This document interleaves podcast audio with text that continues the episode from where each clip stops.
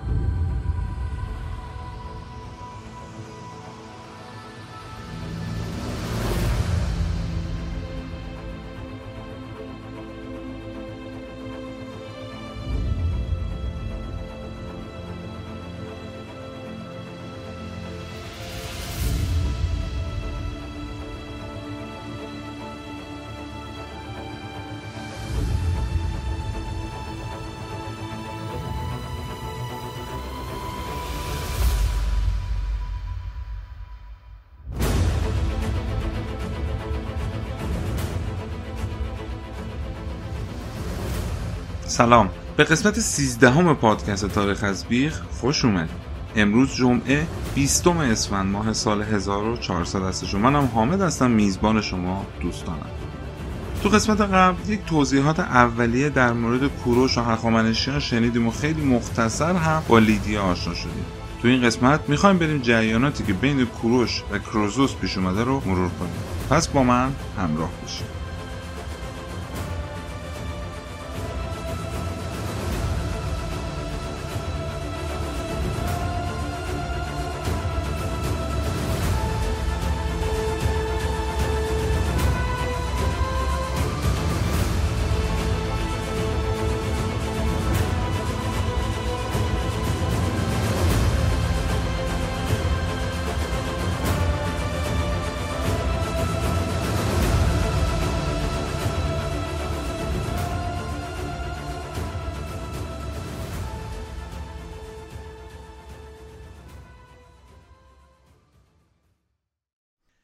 تو سال 585 قبل از میلاد دولت لیدی و مادها بعد از اون جنگی که بین هوخشت و آلیات در گرفته بود و به خاطر اون خورشید گرفتگی که به وجود اومد و طرفین جنگ اونو نشونه خشم خدا تصور کرده بودن صلح کردن و تا سالها در کنار هم تو آرامش داشتن زندگی می‌کردن. که حتی میگن کروزوس و آستیاک پسرهای آلیات و هوخشت با هم پیمان برادرخوندگی بسته بودن.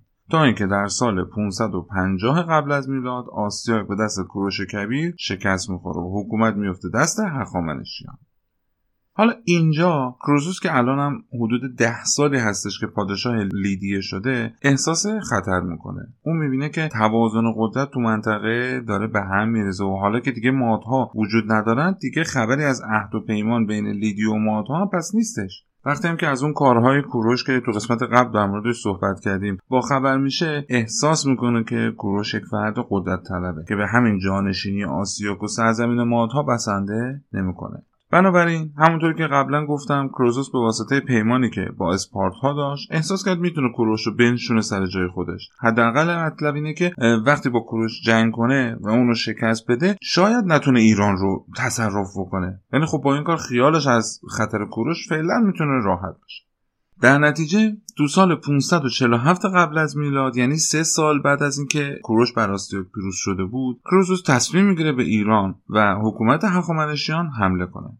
یادمون هست دیگه. تو این سه سال هم کوروش مشغول آباد کردن ایران و متحد کردن مردم ایران بوده. البته خیلی از سران دولت لیدیه با کروزوس مخالفت کردن و بهش گفتن که حالا که پارسا با ما کاری ندارن بهتر ما هم سرمون تو کار خودمون باشه و دردسر برای خودمون درست نکنیم. تازه ما یک کشور با حکومت و پادشاهی ثروتمندی هستیم و داریم تو ناز و نعمت زندگی می‌کنیم. ولی پارسا اصلا چنین زندگیهایی رو تو خواب خودشون هم نمی‌بینن. پس اگر الان با اونا جنگ کنیم و پیروز بشیم چیزی خاصی گیرمون نمیاد. ولی اگر ازشون شکست بخوریم و اونا که تا به حال زندگی راحت و مرفهی نداشتن بیان اینجا و این تجملات ما رو ببینن دیگه بیرون برو نیستن ها. پس بی خیال جنگ با اونا بشو. ولی کروزوس پادشاه لیدیه گوشش بدهکار این حرفا نبود. اون تصمیم خودش رو گرفته بود.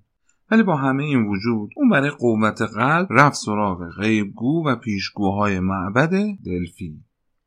حالا بیاین در مورد معبد دلفی که چند بار اسمش رو تا حالا آوردیم یکم بیشتر بدونیم. تو یونان باستان معابد خیلی زیادی وجود داشت. حتی تو شهرهای کوچیک هم چندین معبد ساخته بودن که هنوز هم بعضی از اون معبدها باقی مونده. بعضی هم فقط آواره ازشون جا مونده و بعضی هاشون هم دیگه هیچی ازشون نیستش. توی دین یونان باستان هر معبد مختص یک خدای خاص بوده و معتقد بودن که خدای اون معبد مدام برای سرکشی به اونجا میاد. تا اینکه بالاخره اینا اومدن با همدیگه یه سری عبادتگاه های دینی خاصی تو یونان ساختن که همه شهرهای مختلف اون معابد رو به عنوان عبادتگاه های مشترکشون قبول کردن. اگر علاقه من بشین چند تا از معروف ترین های یونانیان رو تو صفحه اینستاگرام پادکست به همراه عکساش رو معرفی می‌کنم. برید ببینید به نظر خودم جالب یکی از اون معبدهای اصلی معبد دلفی بود که در نزدیکی شهر آتن در قرن 6 قبل از میلاد ساخته شد. یونانیان معتقد بودند که این معبد به خدای آپولون تعلق داره. آپولون هم خدای خورشید و روشنایی بوده که هنر اصلیش غیبگویی بود. کلا تو یونان باستان هر خدایی یه هنری داشته. مثلا آسکلپیوس که پسر همین آپولون بوده هنر شفا بخشیدن به بنده هاش بوده. عکس آپولون و آسکلپیوس که اینجا اسمشون رو آوردیم هم می‌تونید تو صفحه اینستاگرام پادکست ببینید. البته چون عکس آپولون یکم مورد منکراتی داشت مجبور شدم اونو سانسور شده بذارم. کلا این خدایان باستان و اعتقاداتی که در موردش داشتن حالا چه یونان چه ایران همشون خیلی جالب و شنیدنیه. حالا شاید یه قسمت رو به عنوان زنگ تفریح در مورد همین خدایان باستان بذارم. در آینده ببینید تا چی پیش میاد. به همه کشیش ها و کاهن های معبد دلفی پوتیا می‌گفتن. پوتیا هم از کلمه پیتون گرفته شده که اسم اجدهایی بوده که توسط همین آپولون خدای خورشید کشته شده که اصولا پوتیاها زن بودن و همیشه مردم یونان برای مشورت و کاراشون خدمت همین پوتیا و معبد دلفی می‌رفتن. تا اونها به واسطه ارتباطی که با آپولون داشتن و اونها می‌تونسته پیشگویی کنه راهنماییشون می‌کرده. اول اون فردی که می‌خواسته از پوتیا مشورت بگیره یه قربانی برای کشیش های مرد معبد می‌کرده. بعد اون کشیش مرد درخواست فرد مراجع رو به پوتیا می‌گفته و جوابش رو برمیگردونده. که اگر یادمون باشه گوکس که جد کروزوس بود زمانی که پادشاهی رو دست می‌گیره اونم برای مشورت میره سراغ پوتیای معبد دلفی خب حالا که با معبد دلفی آشنا شدیم برگردیم به جریان خودمون. پس فهمیدیم که کروزوس هم برای اطمینان پیدا کردن رفت سراغ معبد دلفی و پیشگویی های اونها. طبق روالی که گفتم اون اول باید برای معبد قربونی می‌کرد. کروزوس دستور داد سه هزار تا حیوان قربونی کنن و به همراه ظرفهای پر از طلا و جواهرات قیمتی و لباسهای ارغوانی خیلی شیک و فاخر پیشکش معبد کنن. کروزوس از پوتیای معبد پرسید که آیا با کروش و پارسا جنگ کنم یا نه که در جوابش بهش گفتن که اگر کروزوس با کروش بجنگد دولت و امپراتوری بزرگی رو منهدم خواهد کرد. فقط باید از قدرت های دیگه منطقه هم کمک بگیریم. کروزوس از این جواب حسابی خوشحال شده حال کرد دوباره معبد دلفی رو پر از هدیو پیشکش کرد. در نتیجه کروزوس اول از همه پیکای میفرسته به یونان تا از آتنی ها کمک بگیره. ولی اونا حاضر به کمک کردن به کروزوس نشدن. بعدشون رفت سراغ اسپارتا که با هم همپیمان بودن. البته چون کروزو سالها قبل از نظر مالی به اسپارتا خیلی کمک کرده بود انتظار داشت که جواب مثبت بهش بدن. اسپارتا هم اول کل هدیه رو قبول کردن و برای پادشاه لیدی یک ظرف بزرگ مسی فرستادن و گفتن ما آماده جمع کردن سپاه بزرگی میشیم برای مقابله با کوروش. بعد از اونم کروزوس پیکهایی رو به فرستاد سمت مصر و بابل که به ترتیب در اون زمان آماسیس دوم و نبونعید حکومت می‌کردن و هر دوی اونها از قدرت گرفتن کوروش وحشت داشتن. اونا هم به کروزوس قول دادن که آماده جنگ هستیم می‌تونه رو کمک اونا هم حساب کنه. این پادشاه لیدیه یعنی همین کروزوس یه سری مزدور جنگجو رو هم اجیر کرد که بیان تو سپاه لیدیه با ایران جنگ کنن. که کروزوس با این کار یه قدرت ویژه‌ای به سپاه خودش داد. اون تمام این کارها رو که کرد تو خفا و مخفیانه انجام داد که خبرش به گوش کروش نرسه تا بتونه اونو گیر کنه. ولی بنده خدا خبر نداشت که اون موقع که کروزوس یک سری پیک فرستاده بود سمت یونان یکی از اون پیک ها فرار می‌کنه و خودش رو به کروش میرسونه. و کروش از اقدامات کروزوس مطلع می‌کنه. میشه گفت که بهش خیانت کرد. کروش که مشغول زندگی و مملکت خودش بود همین که این خبر را شنید همه کارهای آبادانی و زیرسازی رو متوقف کرد و سریع سپاه خودش رو جمع کرد و آماده جنگ شد. چون کوروش هم انتظار اینو داشت که همسایه‌هاش بخوان اون رو سر جاش بشونن. به خاطر همین خیلی زود تونست آماده جنگ بشه و راه افتاد سمت مرز لیدیه. سپاه لیدیه همونطور که قبلا گفتم از زمان گوکس به سوار نظامش خیلی معروف بود و قدرت خیلی زیادی داشت. کروزوس هم روی سوار نظامش خیلی حساب می‌کرد.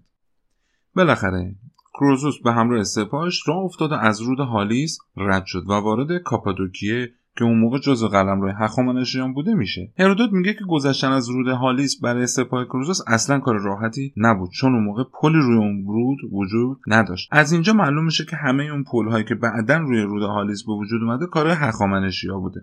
تالس همون فیلسوف و دانشمند یونانی که اون هم یکی از اون فرزانگان هفتگانه یونان بود به کروزوس برای گذشتن از رود هالیس خیلی کمک می‌کنه. به دستور تالس یک کانال بزرگ در کنار رود درست کردن و مقدار زیادی از آب رودخونه داخل اون شد. به این وسیله سطح آب پایین اومدن و تونستن از رودخونه عبور کنن. از این طرف هم کوروش با سپاه خودش به پیشواز لیدیایی ها و سپاه کروزوس رفته بود. این مسیری که سپاه ایران با کوروش پیموده بودن برای مقابله با لیدیه به جاده شاهی معروف شده که هنوز هم تو نقشه ها اگر دقت کنید به صورت خدشین علامت گذاری شده. این دوتا سپاه تو شهر پتریوم که شهری تو شرق رود هالیس که تو کاباتوگیه هستش به هم می‌رسن و درگیری بینشون شروع میشه که این جنگ به جنگ پتریوم هم معروف شده.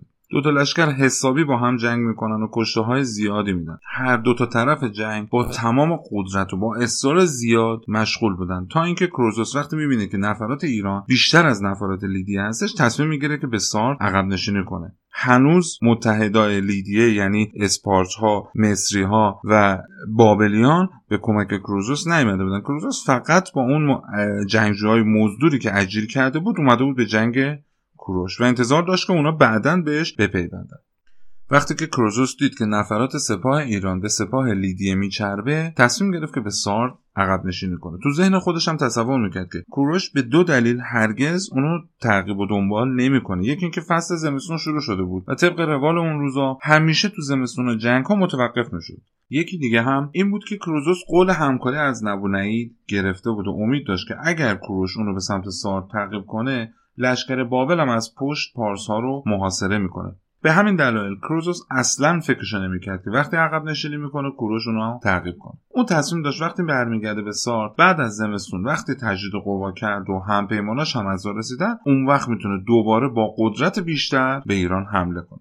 کروزوس وقتی به سار رسید چندین تا پیک میفرسته به اسپارت مصر و بابل و از اونا کمک خواست. بهشون گفت که ما پنج ماه دیگه یعنی بعد از تموم شدن سرمایه زمستون عازم ایران هستیم برای یک جنگ فاتحانه. بعدش هم کل اون افراد جنگجو و مزدورایی که اجیر کرده بود رو مرخص کرد که برن استراحت کنن. تا بعد از زمستون. از این طرف کوروش هم راه افتاده بود سمت سار. کوروش هم یک فرد خیلی باهوشی بود. متوجه شد که اگه الان به کروزوس حمله کنه می‌تونه حسابی گیرش کنه. اونم احتمال اینو می‌داد که ممکنه از پشت لشکر بابل بهش حمله کنه. در نتیجه در همین حین بود با بابل وارد مذاکره شد و به پادشاهشون دستور داد که با ایران صلح کنن. دقت کنید دستور داد که با ایران صلح کنن. پادشاه بابل هم قبول کرد که کاری با سپاه ایران نداشته باشه. این توضیح رو تو پرانتز بگم. اون زمان پادشاه بابل نبو نعید بود. حالا جلوتر در مورد موقعیت اون موقع بابل کاملا توضیح میدم. ولی فقط اینجا اینو لازم می‌دونم بگم که نبو نعید پادشاه بابل اون موقع خارج از بابل بوده. احتمالا تو عربستان امروزی بوده و امور مملکت دست پسرش بلشس بوده چون اوضاع بابل خیلی در به داغون بود اونا هم درگیر مسائل داخلی کشور خودشون بودن. در نتیجه به راحتی کوروش تونست بابل رو از دخالت تو جنگ منصرف کنه. یک کلیپ کوتاه از این جریانات و موقعیت این کشورها و مسیر حرکت های این لشکرها درست می‌کنم و می‌ذارم تو صفحه اینستاگرام. تا قشنگ این جریانات رو متوجه بشی. خلاصه وقتی کوروش از پشت سرش خیالش راحت شد رفت با سپاهش رسید پشت دروازه های شهر سارد. کروزوس وقتی متوجه شد که کوروش اومده بیخ گوشش حسابی تعجب کرد و به قول خودمون کرکوپرش ریخت. متحداش که دور بودن و تا بهار آماده جنگ نبودن. اونا هم به هیچ وجه فکرشو نمی‌کردن که کوروش تو زمستون بخواد به جنگ ادامه بده. یعنی مصری ها و اسپارتا. کروزوس فقط تونست یک پیک به اسپارتا که نزدیک بودن بفرسته ولی اون موقع خود اسپارتا درگیر یک جنگ داخلی دیگه بودن. اونا هم نتونستن به کمک لیدیه بیان. کروزوس تمام اون افراد جنگجویی که اجیر کرده بود برای سپاهش رو هم مرخص کرده بود. بنابراین دید نه هم پیماناش اومدن کمکشون نه سپاه مزدورانی که اجیر کرده بود. اینجا دید چاره ای نداره جز اینکه خودش به همراه سوار نظام ممتازش از شهر برن بیرون و با کوروش جنگ کنن. دوباره دوتا لشکر تو جلگه های شرقی شهر ساد که به هرموس معروف بودن با هم درگیر شدن. چون سپاه لیدیه خیلی به سوار نظامش متکی بود این دشت وسیع برای جلون دادن سوار نظامش کاملا مناسب بود.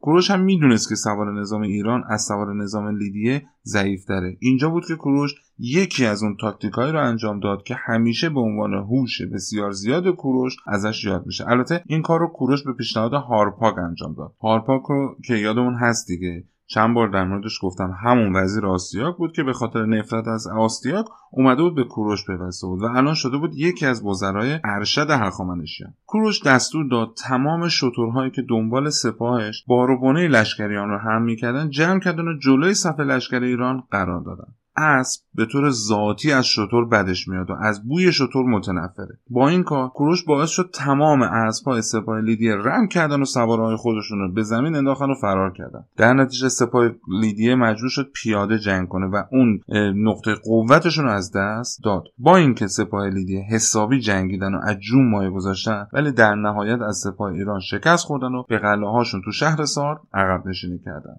خیلی میگن حالا که این فکر شطورها فکر خود کوروش نبوده. پس چرا اونو به اون نسبت میدن میگن خیلی پادشاه باهوشی بوده؟ ببینید حتما نباید یک مدیر همه امور خودش انجام بده که. یه مدیر موفق حتی تو امور کوچیک به کسی میگن که بتونه دورو برای خودش آدمای به درد بخور جمع کنه که تو موقع لزوم ذکاوت خودشون رو نشون بدن. و همچنین اون مدیر هم که تو رأس این افراد قرار داره بتونه درست اون تفکر رو عملی کنه.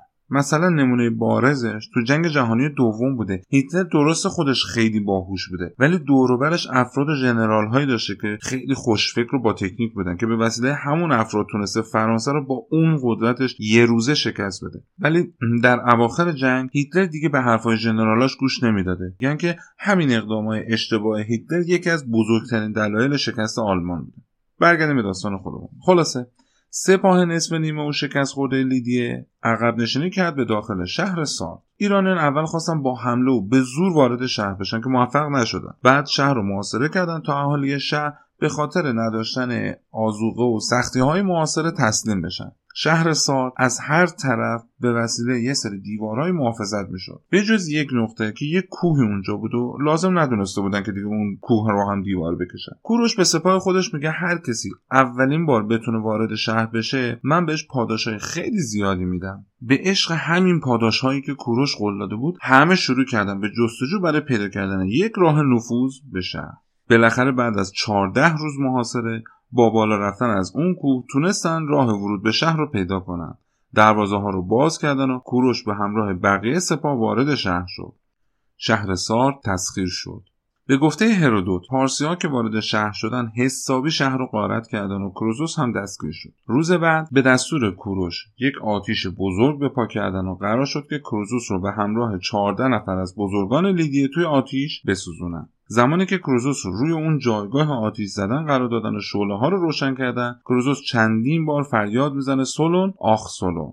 وقتی کوروش به وسیله مترجم از کروزوس می‌پرسه که معنی این حرفا چیه که اون فریاد می‌زنه کروزوس میگه که ای کاش تمام پادشاه های جهان سولون رو می‌دیدن. بعد اون جریان ملاقاتش با سولون رو که سولون بهش گفته بود من تا عاقبت یک نفر رو نبینم نمی‌تونم بگم که اون خوشبخت یا نه رو برای کوروش تعریف می‌کنه کوروش هم این حرفهای کروزوس روش خیلی تاثیر می‌ذاره و دستور میده که فورا آتیش رو خاموش کنن. که البته میگن آتیش انقدر دیگه زیاد شده بود که نتونستن خاموشش کنن. همون موقع بود که کروزوس فریاد می‌زنه و به آپولون التماس می‌کنه و میگه اگر برای هدایای من که برات فرستادم ارزش قائلی نجاتم بده. و همون موقع بوده که یک بارون شدید میاد و آتیش رو خاموش می‌کنه. حالا به هر شکل آتیش خاموش میشه کروزوس هم نجات پیدا می‌کنه. کوروش هم به کروزوس میگه که کی به تو پیشنهاد داد که به کشور من حمله کنی؟ در صورتی که تو اگر با من وارد مذاکره می‌شدی شک نکن که می‌تونستیم با هم یاره خوبی باشیم. کروزوس جواب میده که طالع بد من و خوششانسی تو باعث این کار شد. آپولون خدای یونان منو وادار به این جنگ کرد. وقتی من نزد خدای معبد دلفی رفتم و از اون در مورد جنگ با ایران پیشگویی خواستم به من گفت که اگر با سپاه ایران جنگ کنم دولت بزرگی رو از بین خواهم برد.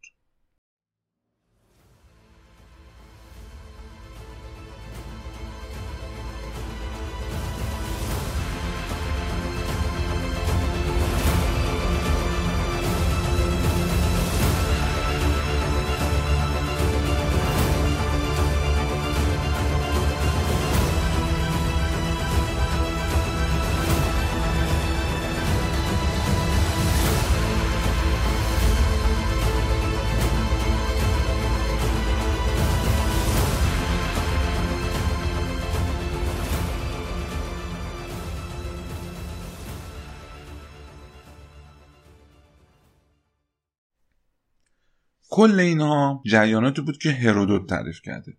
ولی خیلی از تاریخ شناسا ایرادایی به اون می‌گیرن. یکیشون بوده که اونا معتقد بودن به دو دلیل این حرفی که کوروش خاص کروزوس رو بسوزونه غلطه. یکی از اون دلایل این بوده که تو مذهب و دین پارس ها که آتش رو خیلی مقدس میشمردن هیچ وقت کسی رو نمیسوزوندن چون اعتقاد داشتن که با این کار آتیش مقدس ناپاک میشه. همینطور هم در ضمن در کل تاریخ حتی یک بار هم دیده نشده که ایرانیان اقدام به سوزوندن کسی کرده باشن. یکی دیگه از این دلایل هم اینه که کوروش که همیشه با همه پادشاه های مغلوب با عطوفت و مهربانی رفتار می‌کرده چطور شده که حالا خواسته کروزوس رو بسوزونه؟ اونا میگن وقتی کروزوس می‌بینه که از سپاه ایران شکست خورده و سپاه ایران وارد سارد شدن تصمیم می‌گیره با سوزوندن خودکشی کنه که بعد بارون میاد و نمی‌تونه این کارو بکنه. و چون لیدیایی ها بارون رو علامت عفو خدا می‌دونستن کلا از این کار منصرف میشه. که بعد به دست کوروش اسیر میشه و بقیه ماجرا. ولی چون هرودوت خیلی جاها نظرهای دینی خودش هم قاطی تاریخ می‌کنه اینجا گفته که کوروش تصمیم داشته کروزوس رو بسوزونه و آپولون به کمک کروزوس میاد و اون رو نجات میده. پس ببینیم باز هم هرودوت به خاطر اینکه اون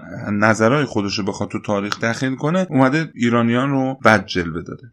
در هر صورت کوروش بر کروزوس پیروز میشه و لیدیا رو تسخیر می‌کنه و کروزوس اسیر پارس ها میشه. هرودوت تو کتاب خودش ادامه این جریان رو اینجوری توضیح میده و میگه که کوروش تصمیم می‌گیره با کروزوس هم با ملاتفت و نرمی برخورد کنه و اهم می‌کنه که اونو از قول و زنجیر باز کنن. کروزوس به کوروش میگه من فقط یه درخواست دارم. اگر ممکنه اجازه بدین این قول و زنجیر رو من بفرستم به معبد دلفی برای خدای خودم. و ازشون بپرسم که درست یکی از خدایان بندش اینجوری فریب بده و اشتباه راهنماییش کنه؟ این زنجیر شایسته شماست. کوروش در جواب هم میخند و گفت اجازه داری که هر کاری دلت می‌خواد بکن. بعدم کروزوس زنجیرها رو به پیکای خودش میده و روانه آتون و معبد دلفی می‌کنه. بهشون میگه که پا میشید میرید معبد. این زنجیرها رو میندازین جلوی خدای معبد. و بهشون میگین که برای خدایی که ادعای پیشگویی داره شرماور نیستش که منو به جنگ با ایران ترغیب کردین و بگین که من دولت کوروش رو منهدم می‌کنم. ولی نتیجه کار این بشه. این زنجیر حق نادانی خدایان معبد دلفی هستش. وقتی هم که فرستادای کروزوس این کار رو انجام دادن پوتیا همون کاهن اعظم معبد این جواب رو برای کروزوس فرستاد. اول اینکه این عذابی هستش که به خاطر خیانت جد تو آپولون برای تو مقدر کرده بود. هیچ کس هم نمی‌تونه از تقدیر خودش فرار کنه. ما اینو قبلا به جد تو گوشزد کرده بودیم ولی شما به این حرفای ما هیچ اعتنایی نکردید. تو پرانتز یادمون هست دیگه. اون زمانی که گفتم گوکس عاشق زن پادشاه میشه و اونو می‌کشه و حکومت رو دست می‌گیره. وقتی از پوتیای معبد دلفین نظر خواست اون اول تحسینش کرد. ولی آخر سر گفت که چهار نسل بعد از تو تاوان این خیانت تو رو خواهند داد. معبد دلفی در ادامه میگه دوم این که کروزوس مگه ندید که آپولون اون از سوختن نجات داد؟ پس چطور حالا الان ناراحت و دلگیره؟ در آخرم اونچه که اتفاق افتاده خلاف چیزی که ما پیشگویی کردیم نبوده. آپولون گفته بود اگر کروزوس از رود هالیس عبور کنه و با پارسا جنگ کنه دولت بزرگی منهدم خواهد شد. یک فرد خردمند در اینجا می‌پرسه که منظور از دولت بزرگ دولت لیدی است یا دولت ایران؟ کروزوس اونجوری که خودش دوست داشت از این پیشگویی برداشت کرده. پس مقصر اصلی خود کروزوس است. که اینجوری کروزوس هم قانع میشه و برای عذرخواهی باز هم برای معبد دلفی هدیه و پیشکش میفرسته. البته خودم فکر می‌کنم با اجازه کوروش این فضل و بخشش رو می‌کنه. چون دیگه صاحب تمام اموال اون کوروش شده بود و کروزوس اختیاری نداشت. بعد از اون یک سری دولت های دیگه که تو آسیای صغیر حاکم بودن و کروزوس اونها رو قبلا تسخیر کرده بود پادشاهی کوروش و پارس ها رو قبول کردن. ولی یکی دو تا از اونها مثل ایونیان علیه کوروش شوریدن. اینو بگم ایونیه یک شهری بود کنار بندر ازمیر تو آناتولی و ترکیه امروزی که یونانی نشین بود و جز مستعمرات کروزوس به حساب می اومده ایونیایی ها با یکی دو تا دیگه از ایالت های لیدیه که با پارس ها مخالف بودن برای مقابله باشون از اسپارتا هم کمک گرفتن و با کلی هدیه و پیشکش با اسپارتا متحد شدن. یک نفر رو به عنوان نماینده فرستادن به سارت تا پیامشون رو به کوش کوروش برسونن و برای کوروش التیماتوم فرستادن که تمام شهرهای یونانی آسیای صغیر رو آزاد کنید وگرنه اسپارت این رو نمی‌تونه تحمل کنه. کوروش اول با تعجب یه نگاهی به پیک می‌کنه و بعد از یونانیایی که همراهش بودن پرسید که این چی میگه؟ اینا کی هستن که برای خودشون انقدر توهم زدن که می‌تونن برای من شاخوشونه بکشن؟ وقتی هم که همراه های کوروش اونا رو معرفی می‌کنن کوروش در جواب میگه من از مردمایی که تو شهرهاشون بازار دارن و اونجا جمع میشن و دروغ میگن و قسم می‌خورن و همدیگه رو فریب میدن هیچ واهمه ای ندارم اگر عمری برای من باقی بمونه قطعا کاری می‌کنم که مردم شما به جای دخالت تو امور بقیه سرشون به کار خودشون باشه. وقتی هم که این جواب رو برای سران خودشون برگردوندن اونا فهمیدن که کوروش با کسی شوخی نداره و همینجا بود که کلا از کار خودشون منصرف شدن و بیخیال قضیه شدن. هرودوت میگه این حرف کوروش به تمام مردمان یونان بود که همه یونانی ها تو شهرهای خودشون محلی برای داد و ستد داشتن در حالی که در پارس هرگز چنین میدانهایی وجود نداره. البته احتمالا نتیجه که هرودوت از این حرف کوروش گرفته درست نبوده. در از منظور کوروش طرز حکومت یونانیان بوده. چون تو اسپارت و یونان این رسم بوده که تو یک میدون جمع می‌شدن و درباره امور دولتشون صحبت می‌کردن و هر ناطقی که سخنرانی می‌کرده می‌خواست عقیده خودش رو به هر وجهی که شده به بقیه تلقین کنه. کوروش از این روش حکومتی خوشش نمیومد و این جواب رو به اونا داده. وگرنه اینکه تو پارس بازار و میدان داد و ستد وجود نداشته باشه خیلی می‌تونه اشتباه باشه. خلاصه بعد از تمام این جریانات کوروش تصمیم می‌گیره که به ایران برگرده. اون یک فردی از اهالی لیدیه رو به نام پاکتیاس به عنوان ساتراپ لیدیه قرار میده و کروزوس رو با خودش به ایران میاره. وقتی کوروش هنوز تو راه بوده بهش خبر میدن که پاکتیاس هم اعلام استقلال کرده و شورش کرده. اول کوروش تصمیم می‌گیره که برگرده و تمام لیدیه رو نابود کنه و مردم اونجا رو به بردگی بگیره. ولی با وساطت کروزوس این کار رو نمی‌کنه و فقط یه گروهی رو به سرکردگی یه فردی به نام مازارس که یه فرد مادی بوده برمیگردونه به لیدیه و پاکتیاس رو شکست میدن و میکشنش و خود مازارس میشه ساتراپ لیدیه. اینجا آخرین جایی بود که اسمی از کروزوس تو تاریخ اومده و دیگه هیچ خبری ازش نشده. احتمالا کوروش رو به عنوان ساتراپ یکی از منطقه های هخامنشی قرار میده و همونجا کروزوس به زندگیش ادامه میده و تا از دنیا میره. بعد از اون مازارس همون ساتراپ جدید لیدیه همون که کوروش دوباره برش گردونده بود به لیدیه شروع کرد بقیه شهرها دولتهای آسیای صغیر رو که هنوز حکومت هخامنشی رو قبول نکرده بودن به نفع پارس ها تسخیر کردن. که تو این کار هم موفق بود و تونست چند تا شهر مهم رو بگیره. ولی بعد از چند سال اون میمیره و کوروش هارپاک همونی که وزیر آستیاگ بوده رو به جای مازارس به عنوان ساتراپ لیدیه میفرسته. اونم همون روش مازارس رو ادامه میده تا اینکه تونستن تمام آسیای صغیر و آناتولی رو بیارن زیر سلطه پارس ها و هخامنشیان. هارپاک تونست سوریه و اورشلیم و تمام مناطق تا مرز مصر رو تسخیر کنه و بیاره جزء امپراتوری کوروش. خود این تسخیر کردن شهرهای آسیای صغیر توسط این دوتا ساتراپ یعنی مازارس و هارپا کلی جریانات داره و حدود چهار سال طول کشید. که دیگه من وارد جزئیات نشدم. فقط اینو بدونین که به جز تمام مناطقی که زیر سلطه مادها بود که قبلا با پیروزی کوروش بر آستیاگ مال پارسا شده بود از این طرف تمام مناطق لیدیه هم به قلمرو کوروش اضافه شد. در ضمن کیلیکیه و لیکیه هم که کروزوس حالا یا نتونسته بود بیاره جزء دولت لیدیه یا نخواسته بود این کارو بکنه هم اومد جزء امپراتوری هخامنشیان. دیگه سرزمین هخامنشیان رسیده بود به انتهای آناتولی یا ترکیه امروزی. یعنی تا آبهای مدیترانه و دریای سیاه هم رسیده بودند کلا اون موقع ها رسم این بوده که یه پادشاهی وقتی یه منطقه رو می‌گرفته تا مدت ها اونجا میمونده تا قشنگ اون منطقه رو بیاره زیر سلطه خودش. بعد پا شده برمیگشته به مقر خودش مقر اصلی خودش. ولی کوروش بلافاصله بعد از اینکه سارد رو تسخیر می‌کنه برمیگرده و تصرف بقیه مناطق رو می‌ذاره به عهده سردارهای خودش. حالا چرا این کارو کرد؟ اون تازه سه سال بود که آسیاک به شکست داده بود و تونسته بود حکومت ایران رو دست بگیره. هنوز خیلی جاپاش صفر نشده بود و هر لحظه ممکن بود علیه شورشی بشه و همه چی دست بده. به همین خاطر خودش برگشت و همون کارهای آبادانی رو ادامه داد و تسخیر کل آناتولی رو سپرد به سربازا و سردارهاش. که الحق و الانصاف اونا هم خیلی خوب این کار رو جمع کردن.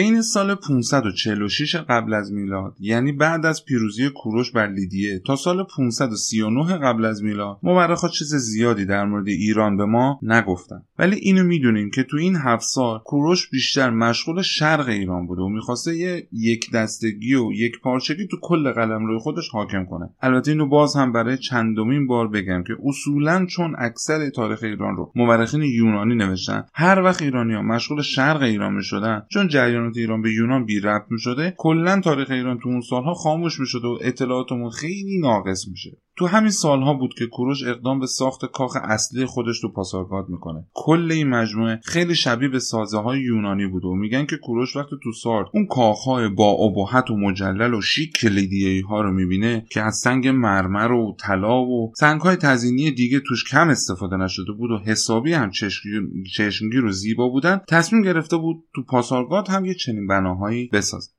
بنابراین تو ساخت کاخها و مجموعه های پاسارگاد خیلی از سنگ تراش ها و معمارای یونانی و لیدیایی استفاده کرد. همونطوری که گفتم طی همین هفت سال بوده که کوروش به جز آباد کردن پایتختش یعنی پاسارگاد مشغول شرق ایران هم بوده. ولی سند یا نوشته موثقی از این دوران نداریم. تو کتیبه بیستون که به دستور داریوش کبیر حدود یک قرن بعد از این جریانات نوشته شده توی بند ششمش داریوش به 22 تا سرزمین به عنوان امپراتوری هخامنشی اشاره می‌کنه. نه تا از این ایالت ها تو شرق ایران قرار داشته. اون نه تا ایالت شرقی که داریوش بهشون اشاره کرده اینا هستن. یک پارت یا خراسان امروزی دو زرنگ یا سیستان امروزی سه هرات که الان هم تو غرب افغانستان وجود داره. چهار خارزم که الان شده ازبکستان و ترکمنستان که شمال گرگان هستن. پنج باختر یا همون بلخ که تو شمال افغانستان امروزی هستش. شیش سقد که یه منطقه بوده در شمال شرقی باختر که سمرقند و بخارا هم تو اونجا هستش و تاجیکستان امروزی رو شامل میشه.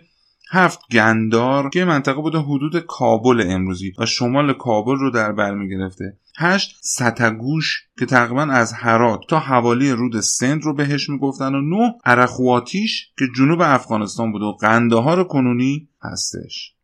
یعنی عملا به گفته داریوش زمانی که ایشون پادشاه ایران و هخامنشی شده کل افغانستان امروزی حتی بعد از افغانستان تا رود سند هم جزو قلمرو هخامنشیان بوده. چون که این کتیبه در سال سوم پادشاهی داریوش نوشته شده پس تصرف این مناطق شرقی نمی‌تونه کار خود داریوش باشه. قبل از داریوش هم پسر کوروش کمبوجی دوم پادشاه میشه. اون هم حالا بعد از زمان کوروش در موردش صحبت می‌کنیم. چون خیلی مدت کوتاهی پادشاهی کرده و تو همون مدت کوتاه هم مشغول مصر بود. بوده پس نمی‌تونه بیاد به شرق ایران بپردازه. در نتیجه این مناطق رو کوروش به قلم روی هخامنشی باید اضافه کرده باشه.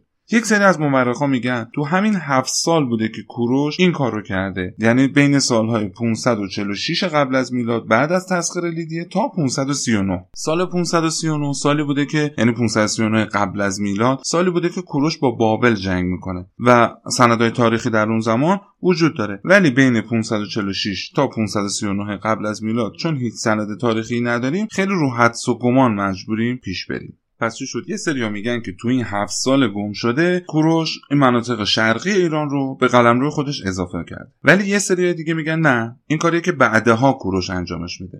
دلیلی که میارن و میگن قطعا کوروش تو همین هفت سال شرق ایران رو تسخیر کرده این بوده که کوروش تا از پشت سرش خیالش راحت نشده باشه دست به جنگ با بابل نمی‌زنه. یعنی در سال 539 قبل از میلاد. پس میگم به احتمال قوی کوروش بعد از اینکه خیالش از شرق راحت شده رفته سراغ بابل.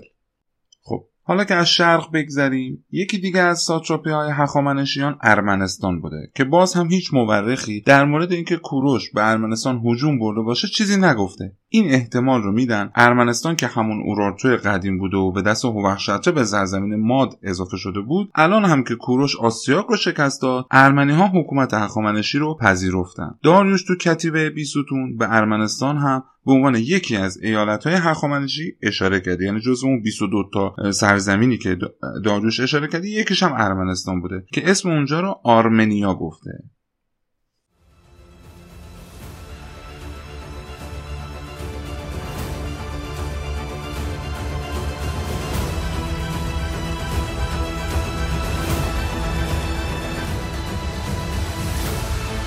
این هم از جریان تصویر لیدیه که تقریبا یکی از مهمترین اقدامات کوروش به حساب میاد. بعد از این باید بریم سراغ جنگ کوروش با بابل که میذاریمش برای قسمت بعدی که آخرین قسمت سریالی کوروش کبیر هستش و می‌خوایم تو قسمت بعدی به جز جریانات این جنگ دیگه کلا پرونده کوروش رو هم ببندیم. پس اینجا دومین قسمت پادشاهی کوروش کبیر و سیزدهمین قسمت پادکست تاریخ از به انتها می‌رسیم. امیدوارم که خوشتون اومده باشه و لذت برده باشید. همچنان منو از نظرها و انتقاداتتون محروم نکنید. من دلخوشم به همین پیام ها و انرژی هایی که از شما می‌گیرم.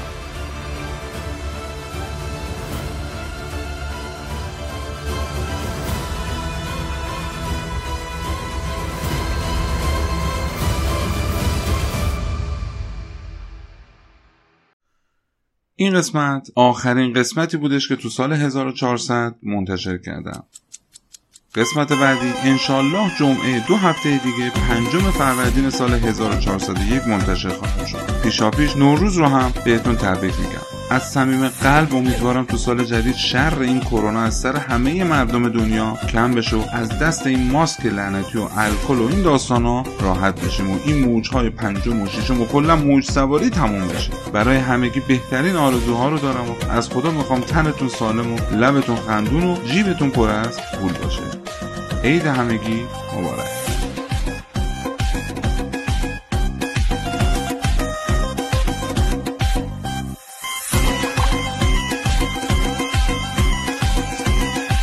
پادکست تاریخ